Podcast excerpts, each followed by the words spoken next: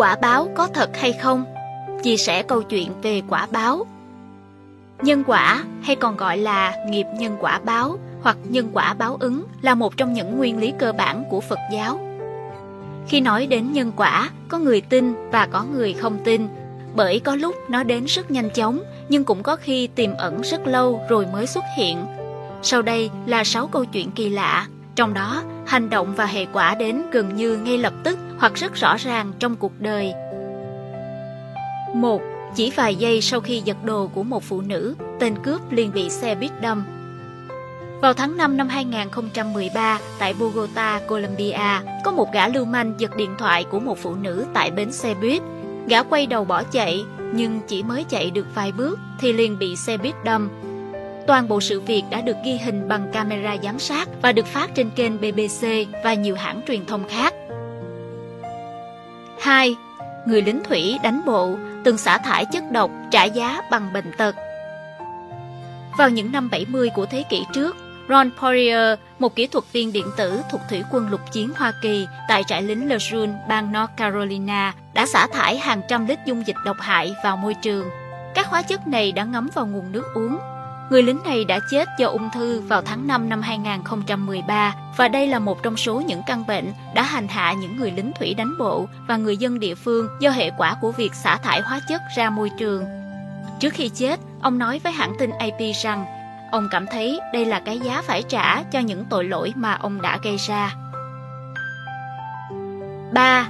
Là một việc thiện, sau đó tìm thấy 40 USD một cách vô cùng khác thường. Mark Bird, một thành viên trên mạng xã hội Reddit đã chia sẻ Tôi trải qua giai đoạn mất ngủ và đã thức trắng nhiều đêm trong những năm qua. Một đêm nọ, tôi đến cửa hàng tiện ích 7-Eleven lúc 6 giờ 30 sáng trên đường đi ra, tôi bắt gặp một người đàn ông vô gia cư. Tôi trở vào và mua cho ông hai chiếc bánh mì kẹp thịt rồi hâm nóng bằng lò vi sóng. Tôi đưa bánh kẹp cho ông ta, rồi đi tiếp đến quán Tropical Smoothie mở cửa lúc 7 giờ sáng. Tôi đổ xe, mở cửa, nhìn xuống và ngỡ ngàng khi trông thấy một tờ 20 USD mới tinh tại vạch kẻ đổ xe. Cứ tưởng thế đã là quá may mắn, nhưng diễn biến tiếp theo mới thực sự kỳ quặc. Tôi trở ra từ quán Tropical Smoothie và khi đang quay trở lại chỗ đổ xe thì lại trông thấy một tờ 20 USD nữa tại đúng vị trí trước đó. Tôi kiểm tra túi và thấy tờ tiền lúc trước vẫn còn nguyên. Liệu đây có phải là một trục trặc của ma trận không? 4. Dù cố lấy đồ miễn phí, bạn vẫn phải trả tiền như thường.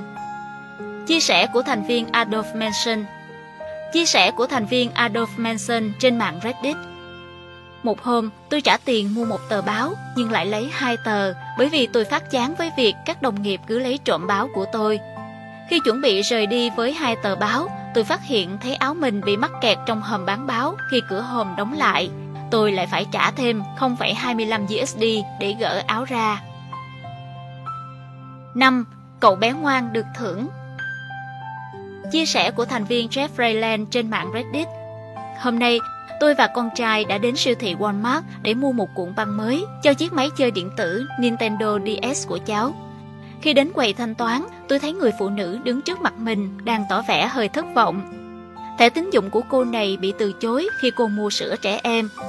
Con trai tôi vốn yêu trẻ con nên cháu đã trò chuyện với người phụ nữ đó về đứa con gái nhỏ của cô.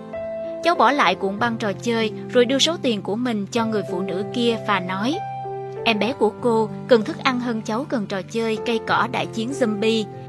Tôi cảm thấy vô cùng tự hào nên cuối cùng đã quyết định vẫn mua cuộn băng trò chơi cho cháu.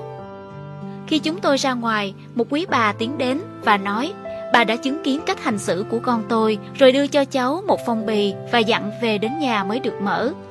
Khi về đến nhà, chúng tôi mở phong bì và thấy một tờ 100 USD kèm theo một mẫu giấy ghi Cháu xứng đáng với phần thưởng này, chàng trai trẻ. 6. Cho đi khi bạn không còn gì để cho, bạn sẽ đứng ở top đầu.